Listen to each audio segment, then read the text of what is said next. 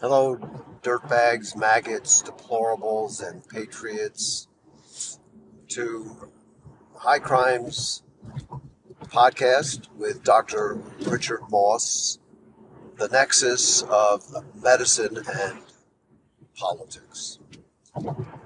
I spent three years working in Asia on a volunteer basis. a one man operation, uh, head and neck cancer, in Thailand, Nepal, India, and Bangladesh. This was the late 80s, early 90s, and amongst the poorest countries in the world. And I, I would say Bangladesh was the poorest and, and had the, the most challenged healthcare system, I would say, and uh, also extremely advanced cases. Uh, just the overpopulation of Bangladesh, at the time it was about 120 million. This was 1991. And Bangladesh is the size of Wisconsin. Now that population today, I'm not sure what it is, but you know maybe it's almost 200 million. Try to imagine, and it's situated uh, at sea level over the Bay of Bengal and uh, all of the rivers and uh, river systems that come down from the Himalayas uh, in Nepal that feed into it and you know, cause the regular flooding. Just uh, so many disasters, but in a way, all, of the countries I visited were challenged in many ways. Many of them have improved quite a bit since then, but nonetheless, at the time, uh, very poor, and uh, the healthcare system reflected that. So I dealt mainly with large head and neck tumors of the throat, uh, the oral cavity, uh, the voice box, the larynx, and, and of course the uh, enlarged uh, metastatic disease of the lymph nodes of the neck and uh, you know the challenging cases, the limited resources, and the uh, the flaps that we would have to create. That's kind of a plastic surgical term uh, and technique to reconstruct large defects. And this is the subject of my book, A Surgeon's Odyssey, which uh, really details the three years of that experience. And I am bringing it up, you know, because I had a kind of funny experience when I returned to Asia later on. By then, I was already married with children. I had to give up my uh, vagabond, vagabond lifestyle, a wandering surgical mendicant or monk, perhaps, not exactly, but wandering, not aimlessly, but wandering, and opening myself up, I suppose you can say, to humanity in its most frail and weak and diseased. And uh, I did it also on my own. Uh, you know, I was dirt poor myself, as a matter of fact. I had no funding and I had no money. So I wouldn't say I was as poor as they were, but I I was pretty poor. And uh, I mean, I traveled in the way that the locals would travel. Um, you know, if I had a thousand dollars, which I know is a lot of money uh, in terms of a country like Bangladesh, but hear me out. You know, I needed some money to sustain myself, and I had a few thousand bucks saved up. But I would make a thousand dollars last six months. Uh, that includes traveling, eating, and these kind of cheap hotels that I used to stay in. And so I very much lived at their level and uh, did not do this under the auspices of any kind of group, uh, whatever it might be, uh, you know, not the uh, Doctors Without Borders or other charity medical groups, whatever they may be, the Red Cross under the UN, uh, so much of which is a farce. And um, I speak about that in my book as well. Uh, and we can talk about that perhaps at a later time. But my purpose here is not so much to go into depth about that experience. That really should be a series of long form podcasts. But more just to give some background to another story. Uh, when I returned to the United States because, again, I ran out of money. I by then had a wife. That's another story, and uh, which we'll talk about sometime, perhaps, or you can read about it. But I was in private practice by then, you know, and I was earning money, and I had my by then two children. I now have four children. But I was always angling to return.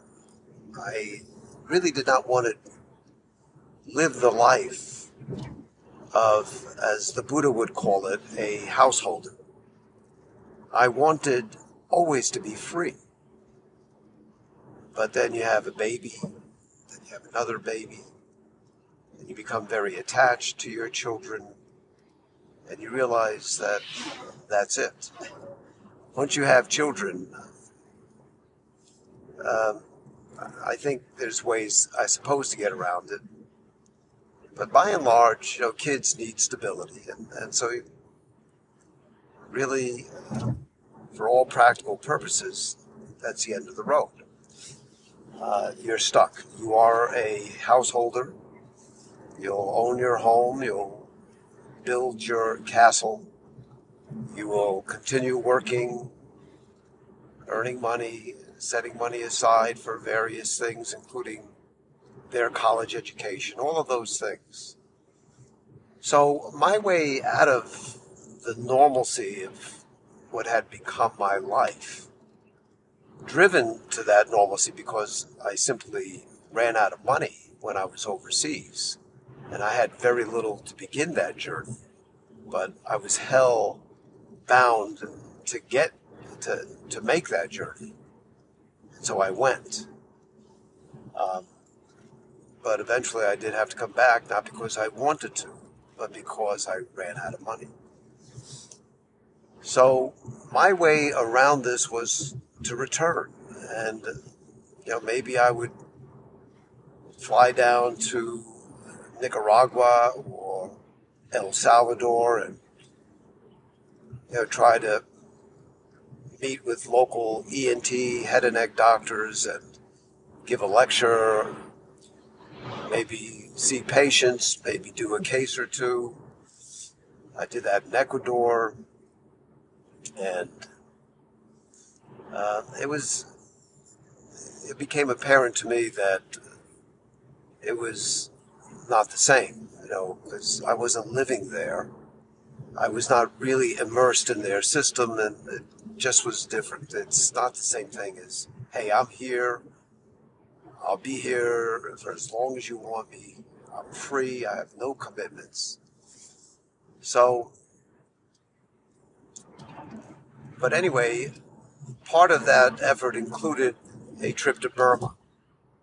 And I tried so hard to get into Burma when I was living there for those three years. I mean, it's right next door to two countries that I had spent a lot of time in. One was Thailand, and the other was Bangladesh. And at that time, there was some political strife. It was impossible to get in, the borders were closed. And so it was sort of ironic that I would have the opportunity to go back later where I didn't have the time that I had at that at then when I had when I was over there for three years and would have stayed forever, but again ran out of money. So it was ironic, but also a little bit um, sad in a way because now they said yes, come. You know, I contacted their main teaching hospital in Rangoon, uh, their capital, and uh, I flew over. I was in Thailand visiting, and then I flew over to Burma uh, into, and I know the names have changed and all the rest, Myanmar and all that, but whatever, Burma, Myanmar, and uh, Rangoon, I forget the new name. Uh, and the Buddhism there is, is magnificent. By the way, the temples, incredible. I truly love Burma. Um, on that journey, I uh, also went to Mandalay, and then I took a 13 hour river journey down the Irrawaddy River to Pagan, which is truly one of the wonders of the world, one of the great historic Buddhist centers with hundreds, maybe thousands of incredible stupas, you know, which is a kind of Buddhist structure from all the various Buddhist denominations and countries where there is a sizable Buddhist element. But anyway, all of that was, you know, fascinating, incredible. But my main reason for telling the story was that based on my three years in Asia, I assumed that in Burma, you know, they would want to see sort of the same thing. They'd like to see me do, uh, you know, some big head and neck cancer cases, you know, the big laryngectomies and neck dissections where we remove the lymph nodes of the neck. And then sometimes tumor is very advanced and you have to remove a lot of skin because the cancer is invaded into the skin and then you have to reconstruct it. All of this is what I did during my first three years in Asia. And that is what all the countries I visited seemed to want to do and wanted to watch me do. But when I got to Burma, they wanted me to do nose jobs, which I thought was kind of funny. And uh, it's the reason I'm telling this story.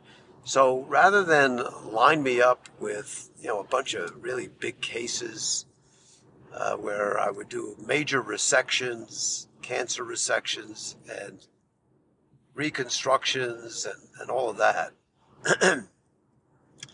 they lined me up with a bunch of challenging nose jobs. And so, uh, anyway, I just remembered that and I thought it was somewhat ironic. Uh, but they said, no, no, no, don't worry. We, we know how to do the big cases. We want you to teach us how to do a nose job. So they set me up, and I will tell you, sometimes I wonder if I should ever do surgery overseas because, depending on the country, the supplies and the equipment can be really um, deficient. And uh, I would say that, you know, a nose job, and some of these cases were traumatic cases, scarred down or they had been operated on before. Really very difficult cases. You need sharp knives and good dissection instruments and all of that. And they, I would say, did not have the best uh, stuff that, that you really would need, but you know, it's fine. But you will struggle.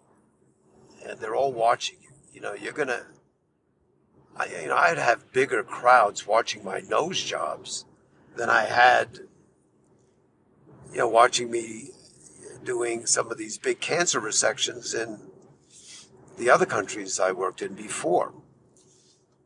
And, you know, you just have to proceed slowly and make sure, you know, don't get in a rush because sometimes the instrumentation is inadequate. And uh, so there's some pressure on you to perform because they're all in there, a large number of doctors and residents and attendings. So, and then when you actually break the nose, you know, you have to have good sharp chisels and you got it. That was the big deal, breaking the bones, the nasal bones, so that you could then shift them over. Let's say they had, a, you know, a traumatic injury and the nose was fractured and there was uh, shifting of the bones. And so it's thickened bone, it's scarred down. Again, maybe there's been prior surgical efforts. All that is just the way it goes. And, you know, it, you're there and you just have to keep going forward. But where everyone would suddenly stop, you know, in the OR, there's a lot of bantering and, you know, uh, you know, until they get to the good part, you know, everyone's sitting kind of watching, but also chatting and all of that. When you got out and you said, tap, tap, tap, tap is what you say when you want to tell your assistant to hit the chisel and tap, tap. They tap it twice, then you go tap, tap, and they would hear the thud of the chisel. That always riveted the attention of, of the audience. Then all of a sudden, they stop talking and they're watching. And so, you, you know, you make your chisel cuts.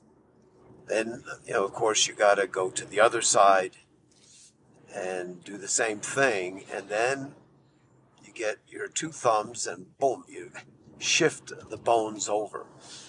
Uh, that's a very dramatic moment in the life of a nose job, um, of a case.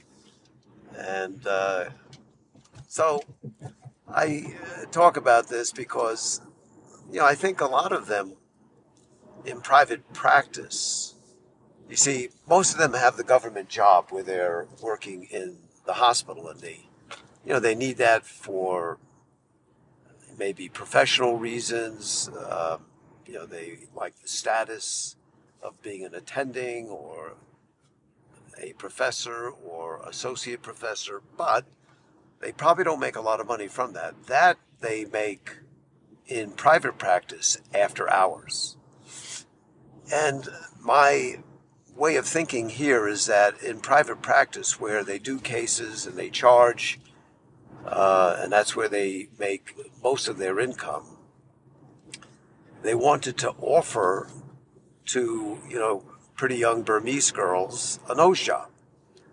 Uh, maybe they wanted to operate on, you know, the so-called Asian nose to make it more of a European uh, Anglo sort of nose um, instead of kind of a flat, broad nose, a thinner, uh, more angular nose.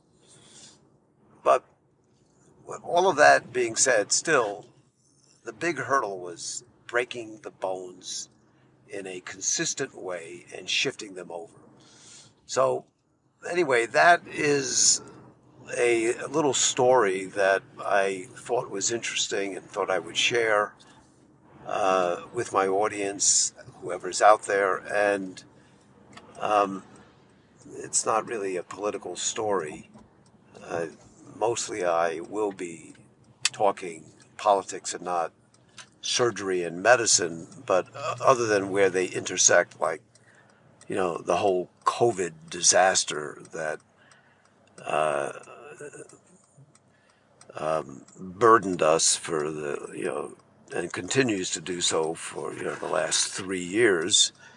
Uh, and believe me, we'll be back in all of its glory if there's another um, uh, virus that comes our way from China or elsewhere, whatever it may be. And uh, we'll be ready to discuss that as well.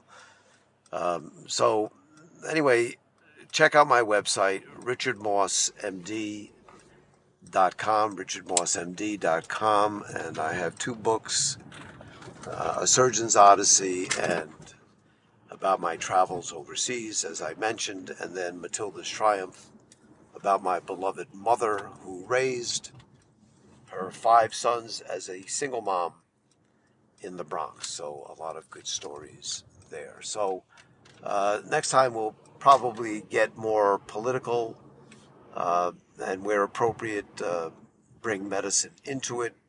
But again, generally, not specifically, you know, medical surgical techniques, which we kind of did today, but more political medicine, I, I guess we could call it, but just that uh, nexus uh, between medicine and politics, mainly in terms of things like the CDC, uh, you know, an utterly corrupt organization, and the influence of Pfizer, the whole royalty nonsense uh, with the members of the FDA, the CDC, all of that corruption that we are, I think, aware of and that we'll talk about more at another time. So we will see you next. This is uh, Dr. Richard Moss, um, High Crimes Podcast, the nexus of medicine and politics. Thank you.